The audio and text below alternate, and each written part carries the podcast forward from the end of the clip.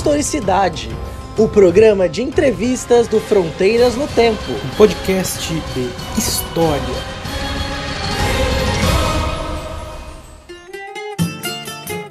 Olá, aqui quem fala é o CA.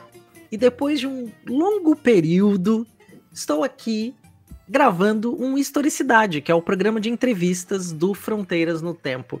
Então você que já nos segue já está acostumado e você que não estava nos conhecendo agora, seja bem-vindo e bem-vinda. E no programa de hoje, nós vamos receber a Fernanda Barbosa.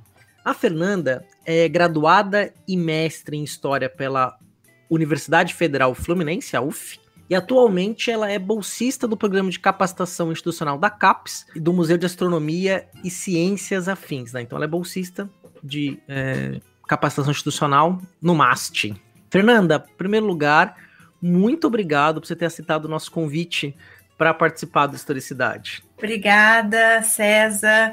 Eu queria primeiramente agradecer a oportunidade de estar aqui, né, conversando um pouquinho sobre minha trajetória acadêmica, sobre o meu trabalho e saudar todas e todos os ouvintes que estão ouvindo agora o podcast. Maravilha, fiquei muito feliz de ter aceito o convite. Conheci a Fernanda por um convite que ela fez a mim e ao Marcelo para participar das oficinas de podcast do Museu de Astronomia e conversando com a Fernanda, conhecendo a Fernanda, descobri que ela tem um trabalho incrível, né? Tem uma questão que é muito interessante, né? Fazendo aqui uma introdução para a gente começar a conversa, é que o século XIX ele se consagrou como o século da máquina manufatura, da indústria, do início de uma indústria de um consumo mais largado, especialmente do conhecimento técnico-científico. Né? No Brasil, esse ideário técnico-científico sempre teve lugar ao longo do século XIX, seja na imprensa, algumas instituições de ensino, especialmente no discurso de homens de letras e de estados, né, ao longo do século XIX, que também eram conhecidos como os homens, os homens que lidavam com os negócios de estado. Claro que a gente não pode dizer que no século XIX essas ideias eram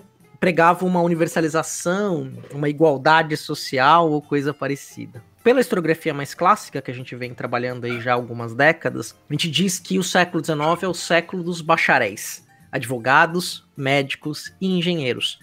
E o trabalho da Fernanda se volta para os engenheiros. Então, Fernanda, nesse sentido, eu gostaria que você contasse um pouco para os nossos ouvintes como é que você chegou na construção do seu objeto de estudo que resultou na sua dissertação de mestrado intitulada Os Engenheiros Tomam Partido: Trajetórias e Transformações no Clube de Engenharia 1874-1910. Então, César, na verdade foi uma coisa muito inesperada para mim chegar nesse tema. É, ao longo da minha, no momento que eu entrei na graduação na UF, eu sempre tive interesse em história contemporânea especialmente estudos que dissessem respeito ao regime militar, à ditadura militar. Mas já para o final, eu entrei em 2010, e aí em 2013, um ano, portanto, antes de eu me formar, eu conheci esse, esse que passou a ser o meu orientador, esse pesquisador que é o Pedro Marim, né? Ele é pesquisador lá do Museu de Astronomia e Ciências Afins e é professor também da Unirio. Então, eu tive contato com a pesquisa do Pedro Marim, e na época era 2013, a gente tinha acabado de atravessar as jornadas de junho de 2013, era o segundo semestre. Eu estava iniciando uma matéria na graduação sobre reformas urbanas na cidade do Rio de Janeiro. Na verdade, era uma matéria voltada para o estudo do urbanismo, desenvolvimento do urbanismo na cidade do Rio de Janeiro. Essa matéria eu fiz com o professor César Honorato, na graduação de História lá da UF. E nesse mesmo período eu tive contato com a pesquisa do Pedro Marim, que estudava os engenheiros, a formação de uma engenharia civil no século XIX aqui no Brasil. Então, o século XIX era completamente estranho para mim. Né? Eu tinha pouco conhecimento sobre esse período da história, mas eu gostei da pesquisa do Pedro porque houve a, oportunidade de eu ingressar numa bolsa de iniciação científica lá no Museu de Astronomia. E aí eu não perdi a oportunidade, porque já já estava na faculdade fazia três anos e até então eu não tinha tido ainda a oportunidade de fazer, de trabalhar é, com iniciação científica, né? E eu acho que é fundamental porque foi na iniciação científica que eu aprendi a pesquisar.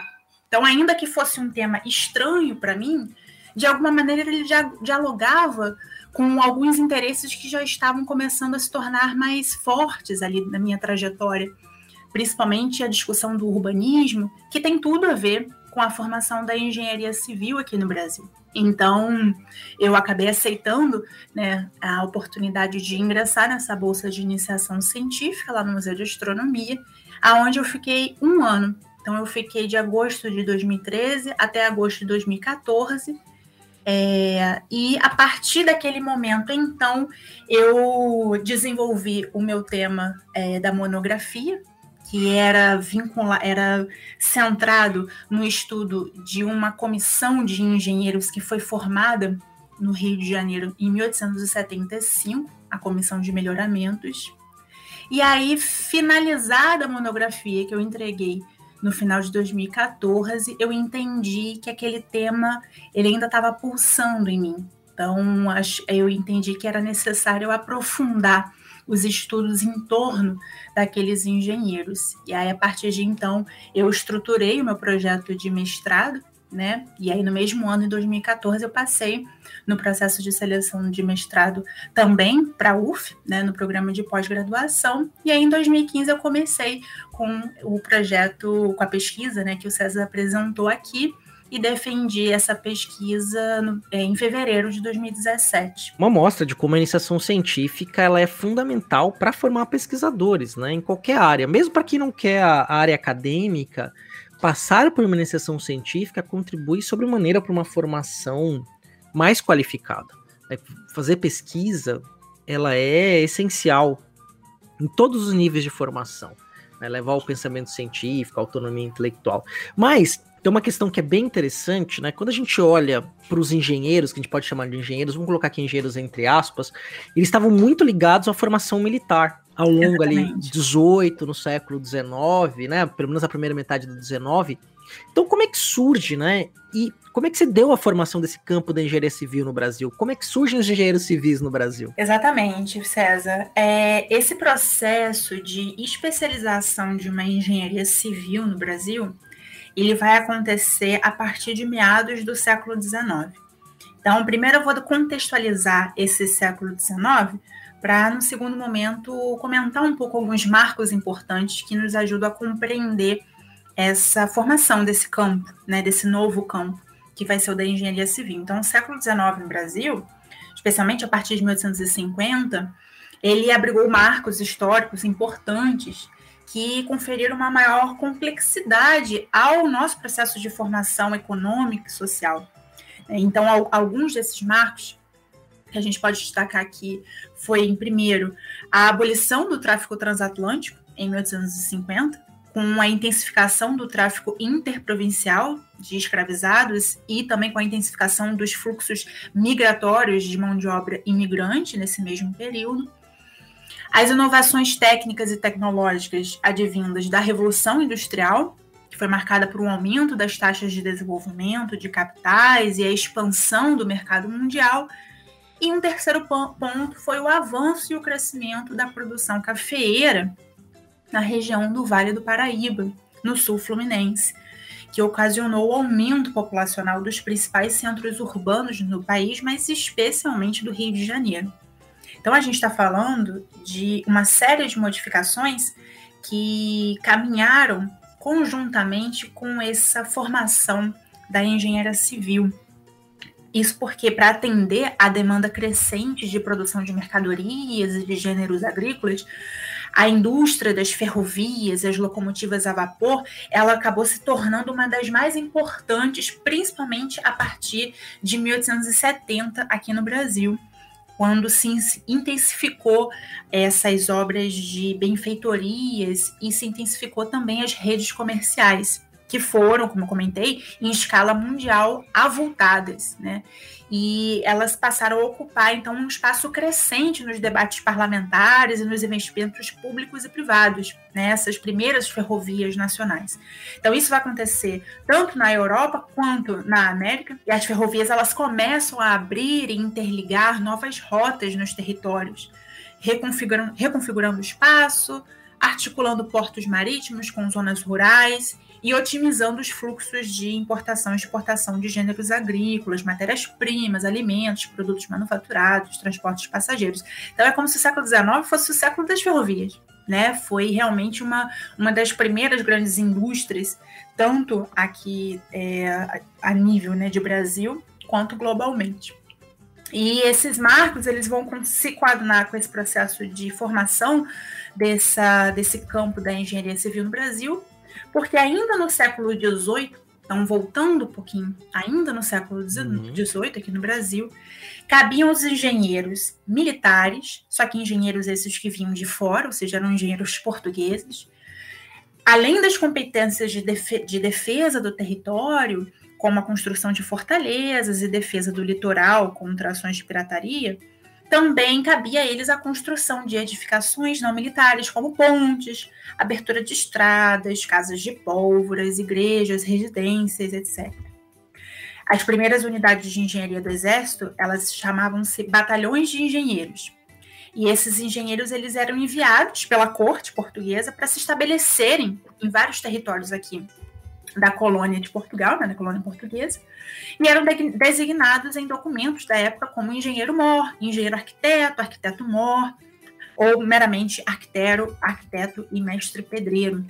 Só que diante da multiplicidade de atividades que começaram a ser requeridas por esses profissionais ainda no século XVIII, passam a ser criadas então as primeiras escolas de engenharia militar no território da colônia, então voltadas para a formação de profissionais brasileiros, profissionais formados no território da colônia, né? Eu usar o termo brasileiros, mas seria um anacronismo, né?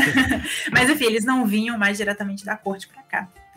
É, então, a gente tem a formação dessas primeiras instituições na Bahia, em, 1900, em 1696, no Rio de Janeiro, em 1698, ainda no século XVII, em São Luís do Maranhão, em 1699, em Recife, 1701. Então, ao longo do a partir do final do século XVII e ao longo do século XVIII, é, começa a haver então um esforço maior de formação de engenheiros militares aqui no território da colônia. Até que a gente chega em 1792, portanto, já ao finalzinho do século XVIII, foi fundada a Real Academia de Artilharia, Fortificação e Desenho. E essa academia ela tinha o objetivo de formar engenheiros civis, militares, engenheiros de fortificações engenheiro mor, imperial e real. Já em 1810, ocorre uma ampliação no currículo dessa da Real Academia de Artilharia, com a introdução de algumas cadeiras, como de matemática, física, ciências naturais. E aí, nesse momento, em 1810, a instituição ela vai ser transformada na Academia Real Militar. Aí a gente dá mais um salto, já em 1832, a Academia Real Militar ela passa a se chamar Academia Militar e de Marinha, aonde, além da cadeira de formação militar, passa a haver cursos como matemática, pontes e calçadas e construção naval, que viabilizaram a formação de engenheiros geográficos e engenheiros de construção naval. Naquele momento falava-se engenheiros geográficos depois passa a se chamar é, engenheiros geógrafos. Já ao longo da década de 1850, né, diante de todas essas modificações sociais, econômicas, que eu comentei aqui um pouquinho antes na minha fala, a especialização dos engenheiros, a necessidade de uma especialização de uma engenharia civil, ela vai se acentuar. Através do decreto de um decreto de 1855, é, foi determinada a concentração das cadeiras de formação técnica e teórica para os engenheiros militares na Escola de Aplicação do Exército. E essa escola de aplicação do Exército, ela seria instalada na Fortaleza da Praia Vermelha, na Urca, aqui no Rio de Janeiro. Cabendo, então, a uma outra instituição que passa a ser a Escola Central, no Largo de São Francisco, ali na região central do Rio, é, doutrinas próprias da engenharia civil e os cursos de matemática, ciências físicas e de engenharia. Então, a partir de 1855, portanto, é possível identificar uma separação física né, do espaço de formação dessas, desses dois campos né, da engenharia, uma engenharia militar, que vai se concentrar ali na Urca, na Praia Vermelha, e a engenharia civil ali no Largo de São Francisco, no centro do Rio de Janeiro. Já em 1863, essa escola central ela passa a concentrar tão somente cursos de formação dos engenheiros civis, então perde qualquer é, característica, qualquer competência, perdão, de formação militar, de infantaria, cavalaria ou artilharia.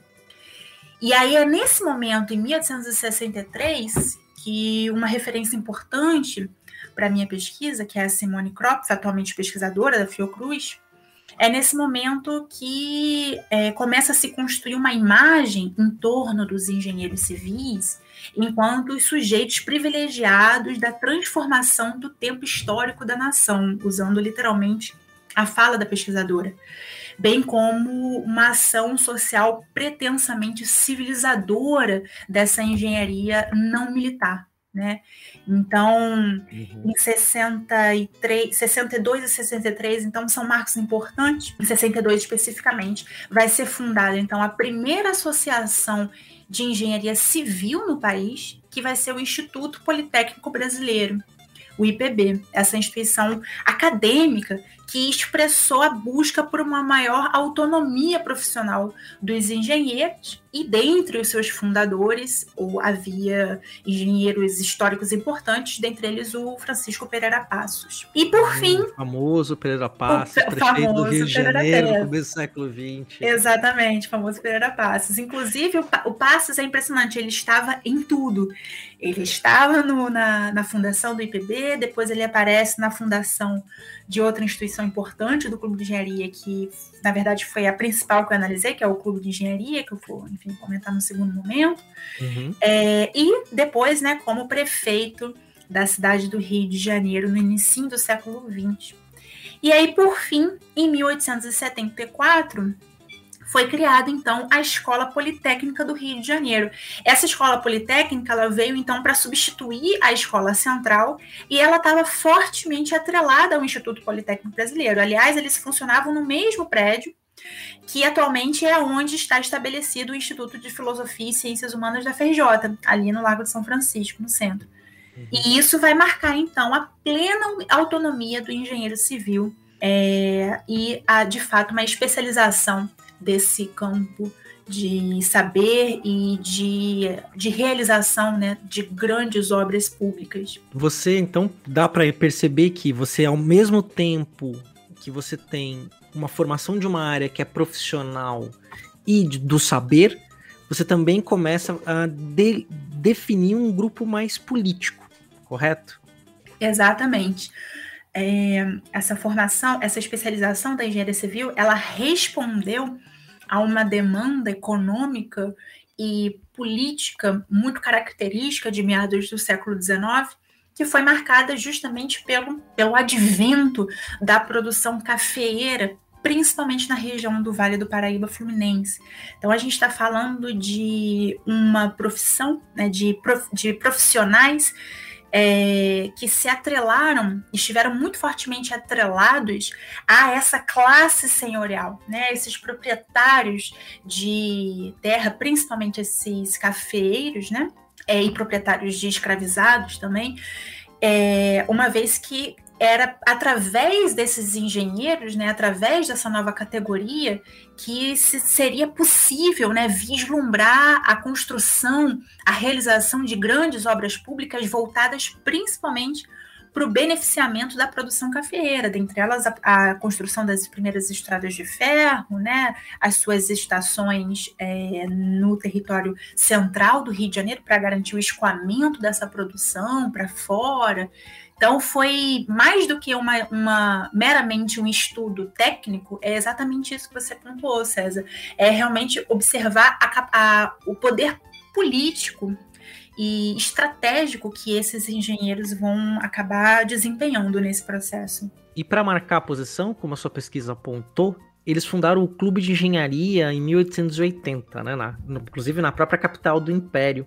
Isso. E na sua pesquisa você caracteriza esse clube como uma atuação política. Então eu queria que você contasse um pouquinho para o nosso ouvinte o que, que foi esse clube, um pouco da história desse clube dos engenheiros, e aí fica sempre uma questão, né? Quando a gente pensa em, em ação política, a gente nunca pode, mesmo entre o que a gente vai chamar de elite, a gente nunca vai pensar em algo hegemônico, sempre tem disputa interna. Então eu queria que você falasse um pouquinho para a gente sobre isso. Exato. É, esse, o Clube de Engenharia, ele vai ser fundado em 1880 e mais do que um espaço de formação de engenheiros, como até então a, eu comentei aqui, né, o Instituto Politécnico Brasileiro voltado para a formação de engenheiros, a Escola Politécnica voltada para a formação de engenheiros, o Clube de Engenharia não. O Clube de Engenharia, ele era uma entidade que reunia dentre os seus sócios não somente engenheiros, eram a maioria os engenheiros, mas também havia empresários, industriais, acionistas de é, empresas. Então, esse clube, ele foi, é, digamos, o processo final é, de formação desse campo de engenharia, esse clube ele vai assumir uma, uma capilaridade política de discutir grandes temas né, da nação é, e uma capacidade mesmo de é, propor políticas públicas. Né? Então, o Clube de Engenharia ele tem uma, uma importância política no século XIX, e não só no século XIX, avança é, pelo menos até as três primeiras décadas do século XX. Né? Ele era, foi uma agência extremamente estratégica. É, e nos seus primeiros anos, o, o clube organizou e serviu de sede para eventos importantes é, principalmente do ramo ferroviário, como o primeiro Congresso de Estradas de Ferro do Brasil, que aconteceu em 1882, e a Exposição das Estradas de Ferro, que aconteceu em 1887. E aí, uma das responsabilidades centrais dessa agremiação foi a de organizar e dirigir demandas concernente, concernentes a as ferrovias que englobavam um estudo para um plano de viação de todo o território nacional, bem como a concessão de ramais, a direção dos traçados das vias, o prolongamento e a encampação das estradas de ferro, tarifação, dentre outras demandas, interferindo diretamente, então, nos serviços prestados pelas vias férreas em todo o país e conduzindo os rumos das empresas ligadas às atividades de transporte. Né? É, depois a gente vai ter a fundação de outros clubes de engenharias em outros, em outros é, estados, né? mas inicialmente o Clube de Engenharia do Rio de Janeiro vai ser o primeiro e não à toa ele vai, vai concentrar mesmo é, serviços, a, vai, vai, vai interferir diretamente, portanto, na deliberação e nos serviços prestados pelas vias férreas em todo, todo o território nacional. Já, então, a, nesses primeiros anos, as, as deliberações acerca das, é, das tarifações férreas, ela, essa, elas vão ser muito centrais nesses primeiros anos do clube, principalmente das tarifações da estrada de ferro central do Brasil, que era uma das mais importantes. Né? Só para contextualizar aqui para os ouvintes, a estrada de ferro central do Brasil ela era a antiga estrada de ferro Dom Pedro II, que vai ser a segunda é, estrada, a segunda ferrovia nacional. Ela foi começa a ser construída em 1858. A primeira foi a estrada de ferro Mauá de 1855. Então, em 58 a gente tem a estrada de ferro Dom Pedro II, que teve como, digamos, missão fundamental ali a, o escoamento da produção cafeira do Vale do Paraíba Fluminense, né, até o porto do Rio de Janeiro. E essa estrada, ela se bifurcou depois, ela teve um, um prolongamento tanto para o território paulista quanto para o território mineiro. Só que após a proclamação da República em 1889, altera-se o nome dessa estrada e passa a ser a Estrada de Ferro Central do Brasil. E aí, a discussão acerca das tarifações da, da Central do Brasil, elas assumiram forte centralidade nas reuniões e publicações do clube ao longo dos seus primeiros anos de existência. E essas é, deliberações, estudando um pouco dessas deliberações, dessas discussões, eu pude ver que, na verdade, elas expunham naquele contexto de alteração das relações de trabalho e da própria estrutura produtiva advinda com a abolição da escravatura, que acontece é, em 1888, e com o enfraquecimento do setor agroexportador fluminense, né? Se a gente tem um boom da produção cafeira, ao longo dos anos 20, 30, 40, 50, mas ao final do século XIX, essa, esse setor agroexportador fluminense ele começa a se enfraquecer. E aí há uma reorganização das forças econômicas e políticas. E que gente, essa reorganização a gente conseguiu identificar através mesmo do estudo desses debates, dessas disputas é, expostas nessas deliberações sobre as tarifações da Estrada de Ferro Central do Brasil. Elas, é, essas, essas modificações, elas expunham então a necessidade de se fortalecer a circulação de mercadorias, no fortalecimento e de se fortalecer também o mercado interno com a diversificação da produção rural, né?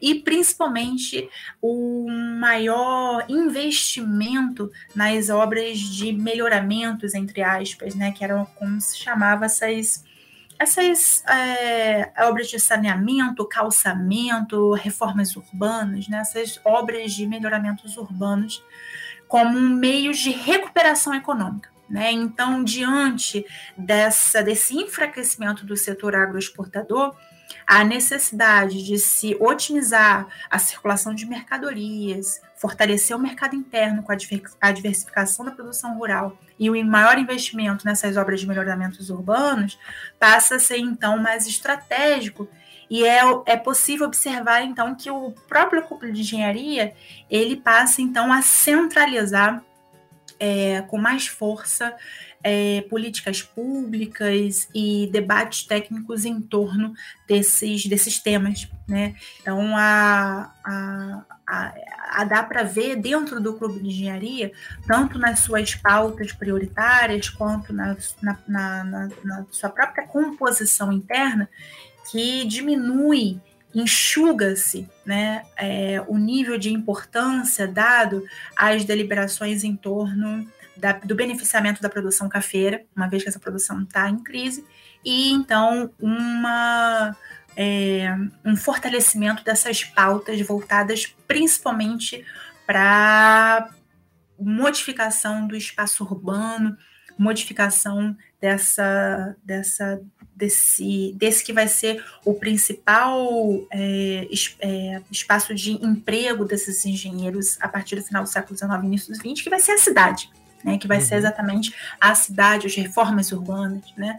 Não à toa a gente tem a primeira, reforma, a primeira grande reforma urbana que acontece na cidade do Rio de Janeiro, ela vai acontecer durante a gestão do engenheiro Francisco Pereira Passos, que era um dos engenheiros mais importantes do Clube de Engenharia.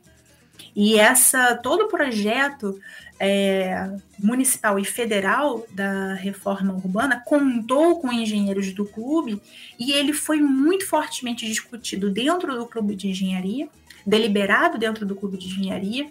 E dali é como se ele fosse direto para a prefeitura, né? Então é como se o clube fosse uma entidade política, né? E no entanto uhum. não era, era uma entidade privada. E, mas que é isso, ele tinha capacidade mesmo de definir prioridades e de definir o formato, o modelo, o projeto né, ideológico e o projeto técnico dessa, dessas intervenções urbanas. Né? Sim, dá para perceber, então, pelo que você está nos contando, de como é que esse projeto dos engenheiros vai se concretizar nas transformações urbanas promovidas ali na capital federal, então capital federal do início da República, na, na gestão do Pereira Passos, com anuência, obviamente, do Poder Federal, né? Uhum. E, e, como é que foi importante esse clube, né? E tem uma questão que eu me lembrei agora. Há um tempo atrás, eu convidei é, um historiador chamado Paulo Roberto Oliveira, que é da UFOP, uhum. que ele trabalhou com a questão da de como que a elite paulista foi seduzindo a elite de Goiás para entrar no seu projeto nacional, né? Como havia uma disputa interna pelas elites. E uma, coisa, uma das coisas que ele colocou era que, por exemplo, a bitola das ferrovias não era padronizada no Brasil. Havia algum posicionamento desse clube para padronização dessas bitolas ou algo parecido?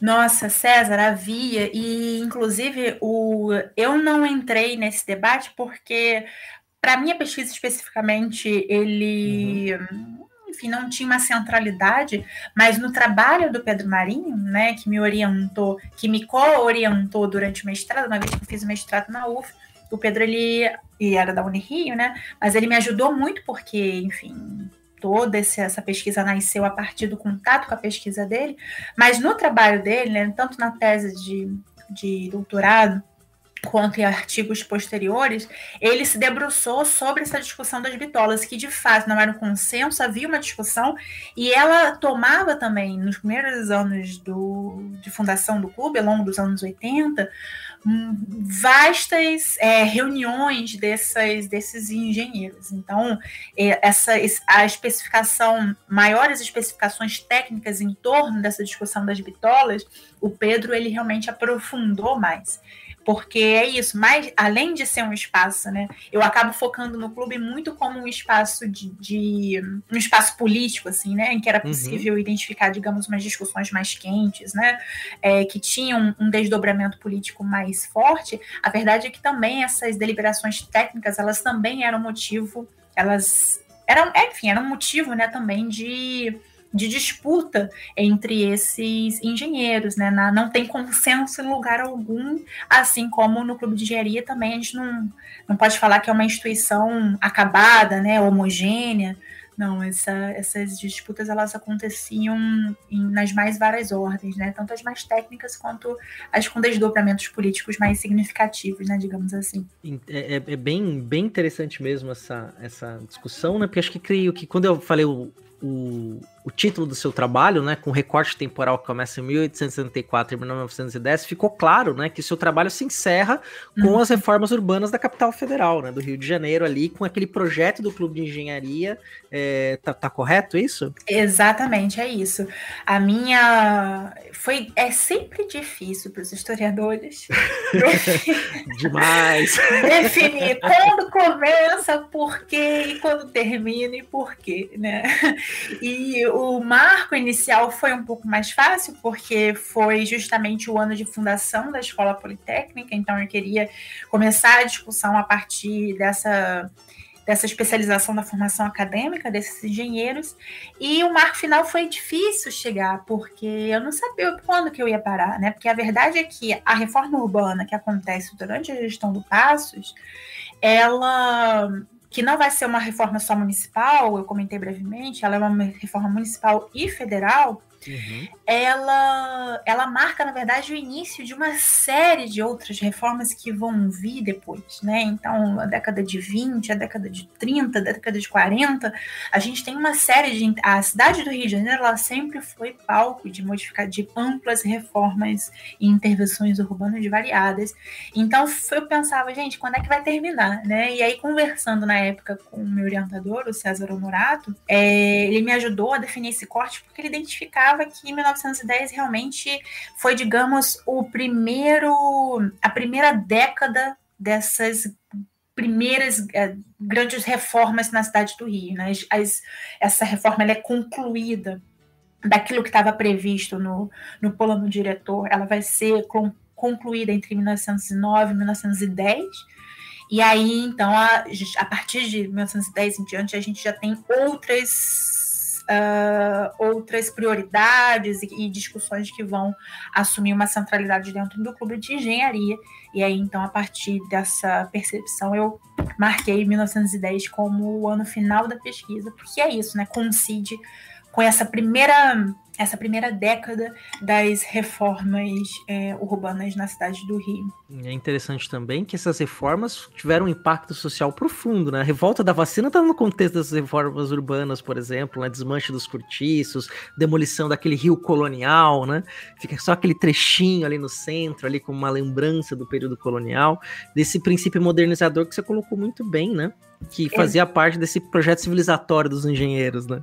Exatamente. Inclusive, é, pesquisando, na verdade, o meu objetivo foi, na verdade, foi uma grande desculpa. Começar a estudar os engenheiros foi uma grande desculpa para entrar, para entrar de fato no tema que mais me interessava, que era o da reforma urbana do Passos do início do século XX.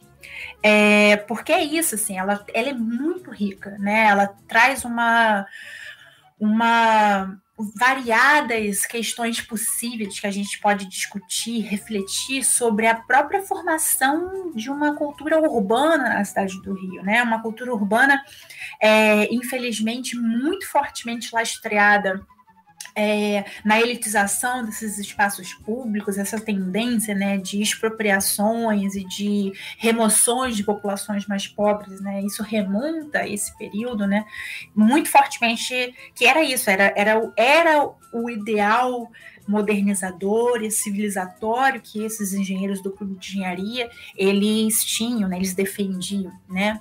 E tanto que uma produção, um artigo recente que eu escrevi, que tem previsão de ser publicado ao longo desse semestre, é, por vezes eu me pegava lendo é, o Lima Barreto, porque o Lima Barreto ele tem a produção dele literária é muito rica, especialmente para se entender essa cultura urbana do Rio de Janeiro que vai ser mais fortemente é, modulada pelo Clube de Engenharia a partir do início do século XX, né?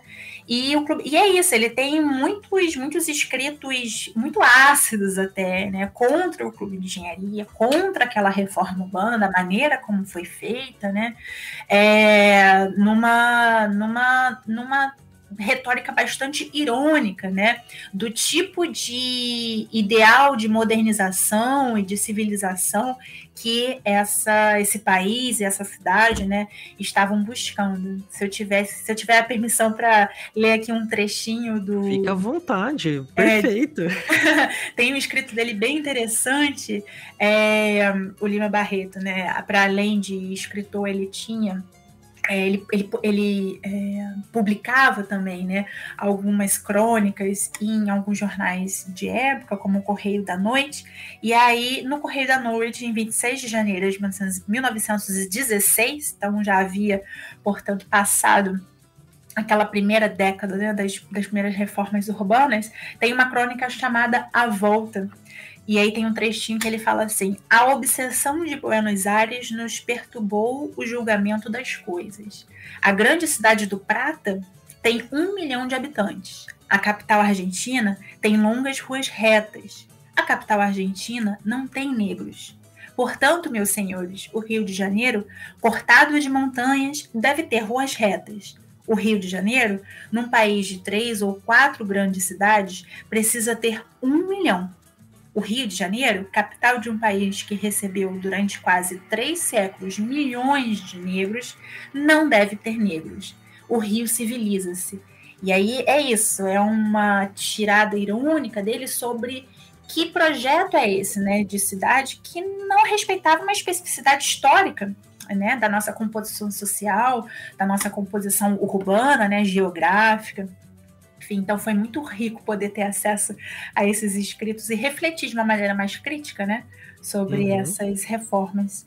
Que é o nosso papel, né, como historiadores, e você é, deixa muito claro, essa passagem do Lima Barreto é sensacional, né? Ela reflete muito do que a gente presencia ainda nos dias de hoje, né? Exatamente. E você estava me falando inicialmente, né? Até é legal quando a gente vai fazendo, tem coisa que a gente não programa de pensar, né? Gente, as coisas vêm, né? Uhum. E a gente, pensando essa, esse período das jornadas que te inspiraram a, a ir para essa pesquisa, para pensar a questão do espaço urbano, apropriação da cidade, e é aquela questão que começou com o transporte, né? Que foi nacional e a gente mal sabia o buraco que a gente estava se enfiando. Exatamente. Essa bad trip escrota que a gente tinha. é. e, e é interessante porque o Rio de Janeiro passava por reformas por causa do PAN, naquele momento também. Uhum. E o Maracanã acabou com a geral, né? A geral que era símbolo de uma, da, dos populares torcendo pelos seus times de coração, pelo Flamengo, Fluminense especialmente esses dois, né? Que lotavam a geral, a geral acaba pro Pan-Americano, né? E você apaga uma história ali, ou encerra uma história popular de décadas, né? Das pessoas indo assistir o futebol, das classes populares mesmo frequentando aquele espaço, né? Exatamente, você tem um contínuo e repetitivo apagamento dessa, dessa apropriação e desse caráter e dessa história popular, né, de tantos espaços e símbolos que são símbolos nacionais. O Maracanã é um símbolo da cidade do Rio de Janeiro. Em qualquer cartão postal que você vai, vai ver do Rio de Janeiro, em, alguns, em algum deles você vai encontrar o Maracanã. Então não é só um estádio, né? É um símbolo afetivo que perpassa né, a formação da identidade e a, o senso de pertencimento das pessoas que vivem nesse território, né? Que é a cidade do Rio de Janeiro. E aí você modificar as regras internas, né, de os regulamentos internos, né, de como você vai acessar a, essas, a esses campeonatos, a esses jogos, é, elitizar esses espaços, é realmente um contínuo apagamento, né, da, de uma construção popular e de uma de uma é, de uma, um significado popular, afetivo que esses espaços tiveram durante muito tempo e, de, e, simplesmente passam, deixam de ter. Isso é que é muito, é muito doloroso, né? E daí uma, a responsabilidade de nós, historiadores, né? De, não é de contar essas histórias, mas é realmente de não deixar que essas histórias, elas de repente se percam, né? E defender que, essas, que essa tendência que se estabeleceu no, Rio, não só no Rio, né, mas a gente está no Rio de Janeiro, então a gente vai falar do Rio de Janeiro. Uhum. Essa tendência né, de um contínuo apagamento do povo, né, o contínuo apagamento do povo em vários é, territórios da cidade do Rio de Janeiro, ela, ela carrega uma, um, um, projeto que é extremamente, ainda é um projeto extremamente é, excludente, é um projeto extremamente violento, né, que se dá de uma maneira muito violenta, e que, na verdade, diz respeito à nossa história. Né? A história do Brasil, a história do Rio de Janeiro é uma história muito atravessada por violências, por expropriações variadas, pela escravização né? de, uma, de uhum. levas e levas de africanos que vão ser trazidos para cá para trabalhar. Então, é, entrar nesse tema de estudo foi fortemente é a capacidade que a gente que a, que a nossa realidade tem de, de fazer a gente olhar olhar para temas do passado com uma nova. É, com, com, com, novas proposições, com um novo olhar mesmo. Né? Por exemplo, a jornada de, julho, de junho que você falou. As jornadas de junho reacenderam uma série de estudos sobre a formação da cidade do Rio de Janeiro e a, forma, e a, a, a, a historicidade dessas, do oferecimento desses serviços públicos urbanos, como transporte, né, dentre outros. E aí eu lembro que a partir de agosto de 2013 em diante, tanto nos simpósios temáticos, eventos acadêmicos de modo geral, começou a haver um espaço cada vez maior de discussão sobre direito à cidade, né, sobre é, tanto uma temática mais atual, mais contemporânea, quanto justamente um espaço maior para esses trabalhos que tratavam, né, dessa resgatavam essa história da formação da cidade do Rio de Janeiro, as suas reformas urbanas. Então é isso, assim, é a nossa realidade aqui no tempo presente, contribuindo também para que a gente possa é, trazer à tona e atualizar estudos, né, históricos sobre alguns temas. Isso é muito, isso é muito é muito bom, assim, é uma sensação é, realmente muito boa. Apaixonante, né? É muito apaixonante. apaixonante. E nós, né, quando vamos fazer essa pesquisa, nós historiadores vamos fazer essa pesquisa, a gente se lida com documentos, né? A gente sempre pergunta aqui no Historicidade quais são os documentos que, que a pesquisadoras utilizaram para chegar nesses resultados da pesquisa, né, para fazer a pesquisa. Exato. Então, para essa pesquisa, é, eu usei fontes primárias, dentre elas alguns documentos oficiais, como decretos de lei, relatórios produzidos pelo Ministério de Agricultura, Comércio e Obras Públicas, que felizmente estão todos eles digitalizados e disponíveis no acervo, é, em acervos online. Então, isso facilitou muito o acesso a esses documentos, e não só o acesso, como também a varredura desses instrumentos, através de palavras-chave, que, enfim, otimizavam mesmo a minha pesquisa.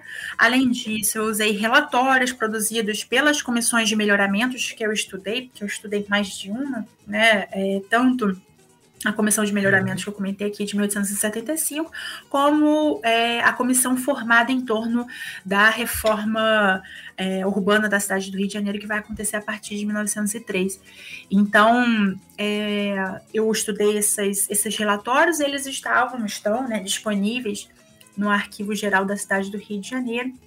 Além disso, estudei arquivos, consultei né, arquivos pessoais e administrativos que estão disponíveis no acervo da família Passos. Esse acervo ele está lá no Museu da República é, e aí foi uma pesquisa em loco que eu fiz, né? Eu tive realmente que ir lá para é, mexer nessas, nesses documentos, que a despeito da facilidade do acesso a documentos históricos digitalizados, é sempre muito emocionante colocar a mão em documentos históricos, né? E aí lá... Com máscara e, é, máscara e luva, né? Para pegar aquele documento. Exatamente. Toda aquela preparação que você sente assim, né? Nossa, eu vou aqui tocar em algo que tem uma, um valor né, histórico.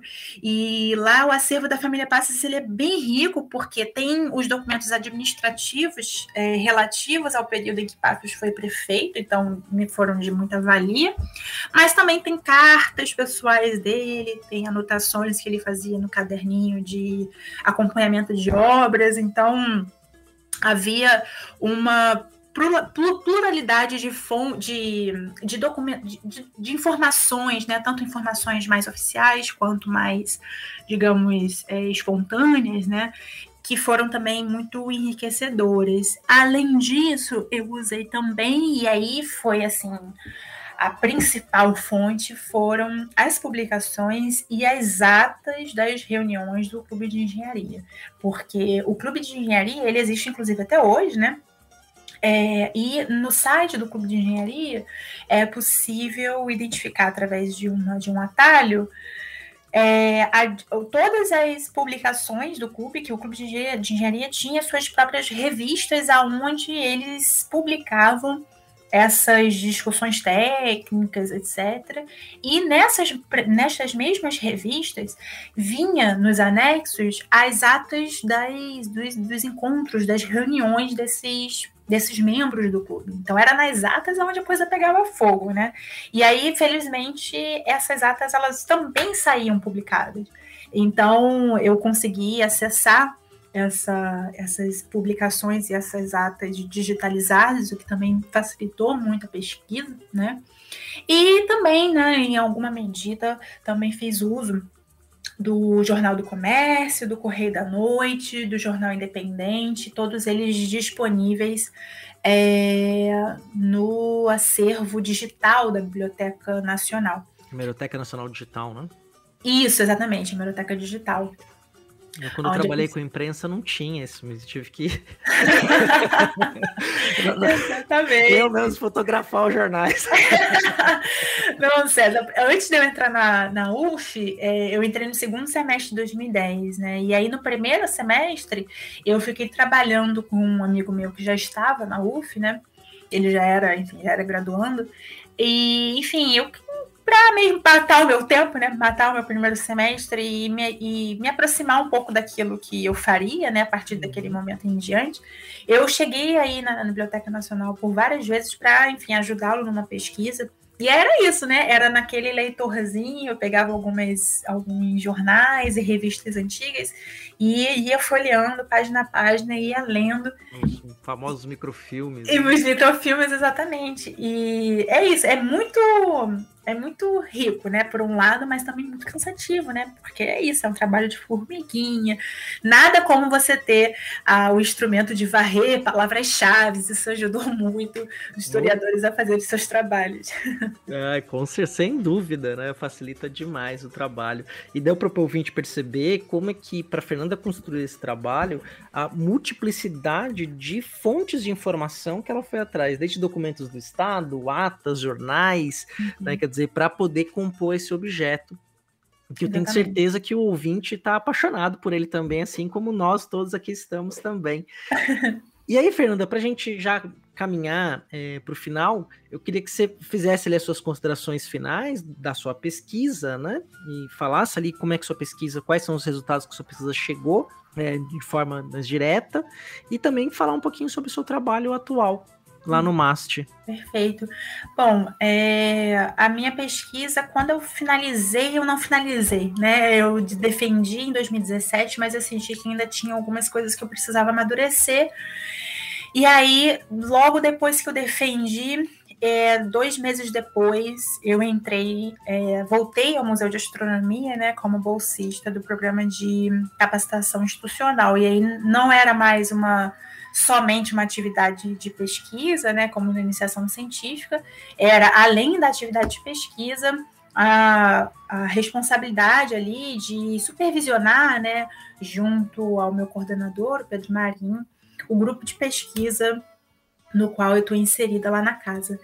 E então a, foi, digamos, a partir da minha volta ao museu, né, nos anos seguintes à minha defesa de mestrado, que eu de fato aprimorei e aprofundei algumas é, a pesquisa que eu tinha feito né, durante o mestrado. Então, a partir dessa, dessa, desse amadurecimento do estudo, eu pude, então, é, observar mesmo que esse clube de engenharia ele ele passou por um, ele nasce dentro de um contexto é, histórico, social, econômico, muito fortemente atrelado às demandas dessas frações, desses, grupos agroexportadores, é, vocalizando demandas é, associadas às, às ferrovias, ao beneficiamento da produção cafeeira, só que ele tem uma capacidade mesmo de se modificar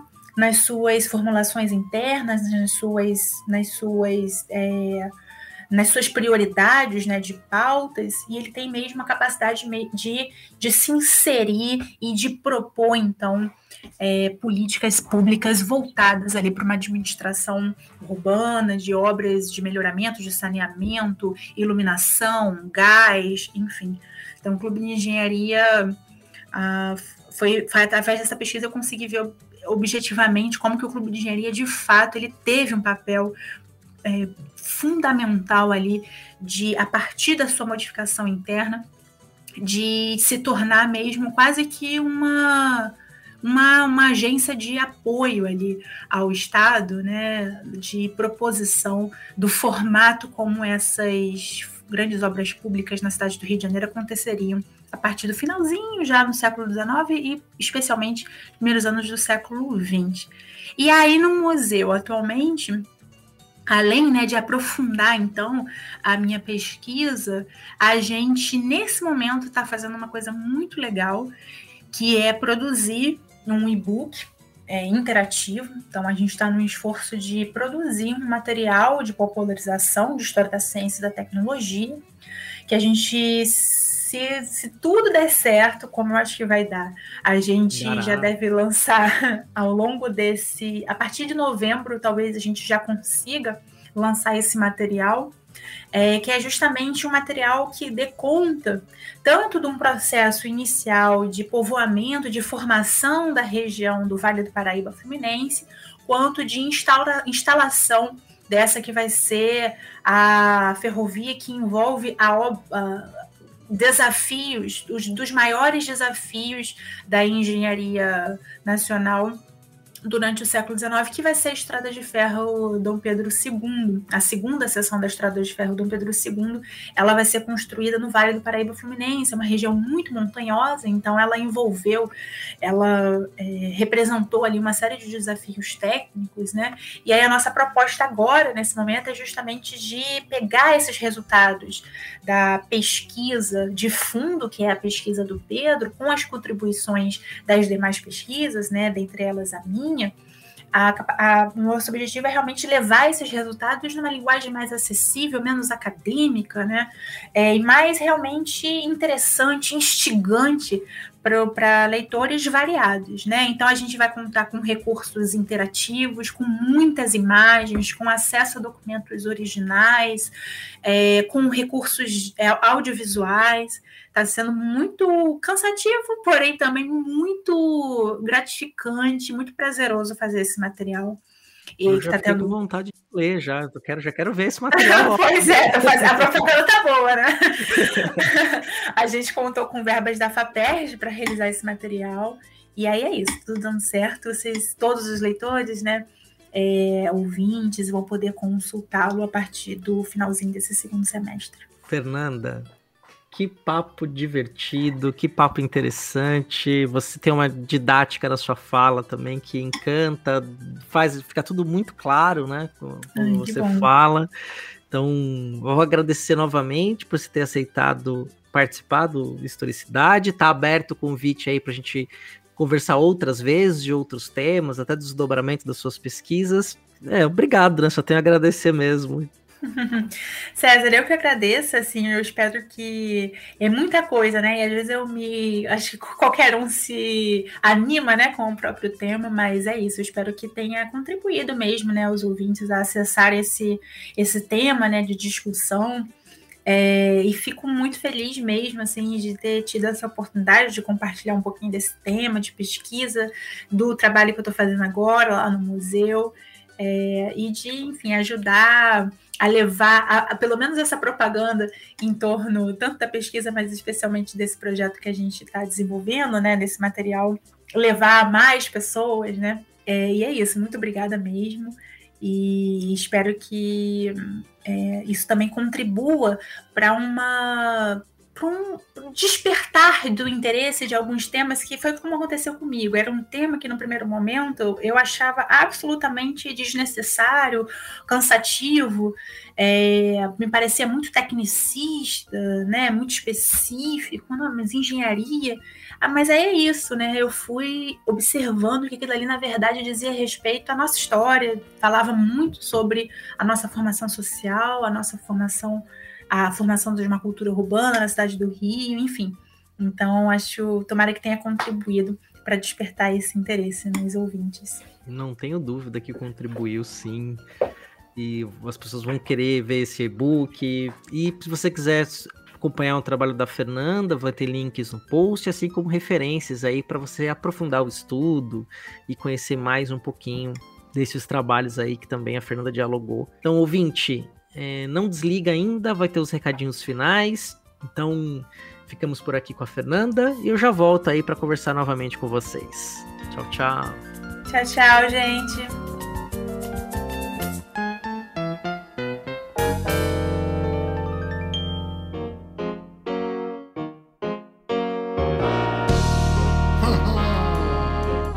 Bem, ouvintes, estamos aqui de volta. Então, depois dessa entrevista maravilhosa aí que o CA fez com a Fernanda Barbosa, que ela falou pra gente sobre o Clube de Engenharia e as Reformas Urbanas do Rio de Janeiro. Um tema que mostra bem aí como os historiadores entram, estudam várias questões, né? Sempre buscando conversar com outras áreas e entender os impactos sociais daquilo que a gente faz daquilo que, que, nem sempre na época a gente consegue medir, né? Que é justamente isso, uma reforma urbana, o que, que significa para a sociedade, para a cidade, para as pessoas, né? enfim, para todos esses. É, pra, que que ela, quais são as consequências de tudo isso, né? E um papo excelente, hein, Cé? É, com certeza. A Fernanda tem uma clareza na fala, ela é, tem, fez uma pesquisa com muita qualidade, com muita base documental, né? Então, um carisma também incrível, né? E deu para o ouvinte perceber e deve ter ficado tão encantado quanto eu ao gravar a entrevista com o conteúdo que ela trouxe. E, e tem isso é bem interessante, né? Se ouvinte, é, a gente vai prestando, ouvindo, reouvindo depois, prestando atenção de como é que o clube de engenharia não só teve lá o Pereira Passos entre seus membros, entre seus líderes, mas também era composto por uma elite que era econômica, industrial, econômica, daquele período de fim do Império, início da República. Então, como é que isso vai constituir mesmo, né, uma visão sobre a cidade, uma visão sobre o espaço urbano que era eminentemente elitista, né? uhum. né? Então que é, nós até falamos, eu até mencionei, né, que da revolta da vacina durante o episódio, Berab e eu temos um episódio aqui no Fronteira sobre a revolta da vacina. Então convido você para ouvir, vai. Eu vou colocar até o link no post depois. É, não, esse episódio, essa entrevista que você fez aí, excelente com a, com a Fernanda, é, pode ser ligado aí com vários outros, outros episódios, entrevistas que nós fizemos, né? Sobre o início da República, E fica muito patente essa questão de se ter fundado, né, ter se fundado uma república eminentemente elitista e com pouquíssimas preocupações com o desenvolvimento social. Né? Então é muito ligado a interesses de grupos minoritários que visavam explorar e utilizar, utilizar a mão de obra e explorar e deixar, enfim, como cidadãos de segunda classe a maior parte da população. Isso refletindo nas políticas econômicas, políticas sociais, políticas urbanas, né? Enfim, são os nossos são as nossas feridas, né, a quanto sociedade, que é sempre bom a gente conhecer para não dar aquela ideia de que uh, o mundo sempre foi assim e é porque Deus quis. Não, tem um projeto por trás disso. É um projeto elitista, racista, sexista e, e bastante cruel e deturpado. Mas, enfim, é, estamos sempre aí na luta para mudar para melhor, né? Ah, sem dúvida.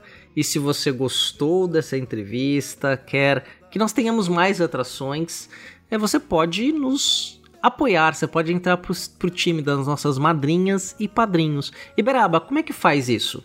Bom, muito simples. Basta você entrar no site www.padrim.com.br barra Fronteiras no Tempo ou então no PicPay, procurar nossa página lá, nossa perfil Fronteiras no Tempo. Nesses dois, nessas duas locais, né, você pode fazer doações de 1 a 50 reais. Essas contribuições, né, no PicPay é assinatura e no Padrim você, enfim, se torna um padrinho é, você vai ter acesso a uma série de benefícios, né? E vai, evidente, estar tá ajudando a gente a construir esse trabalho de divulgação da história e de papo, de, de, de enfim, de conversas aí sobre nossa história e nosso, nosso passado. É, com certeza. Inclusive, esse episódio está saindo numa data bem específica, dia 7 de setembro. Exato. E nós ainda estamos com o nosso código promocional da editora Contexto Ativa até o dia 30 de setembro. Então você pode ainda esse mês de setembro de 2021 e na editora Contexto você vai ter 25% de desconto em todos os livros do catálogo de história. É só você colocar o nosso código Fronteiras25 vai ter informação no post. Você manda adicionar o nosso código e vai ter esse descontão.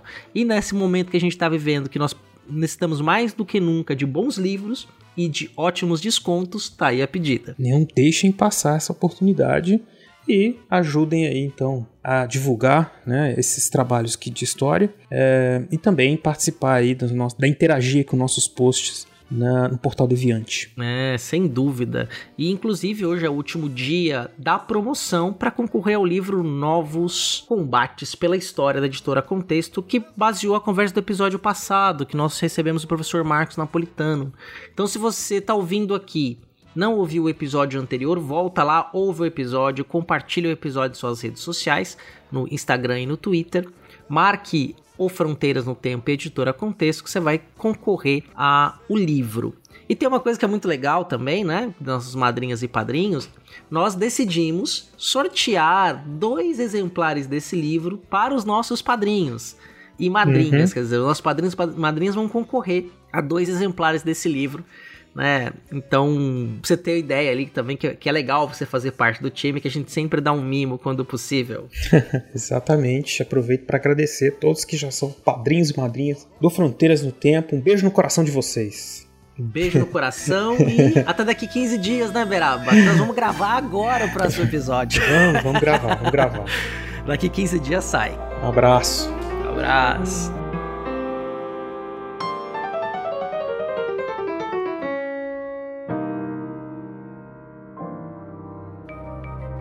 Este programa foi produzido por Mentes Deviantes. deviante.com.br. Este programa foi editado por Tapcast. Edições e produções de podcast.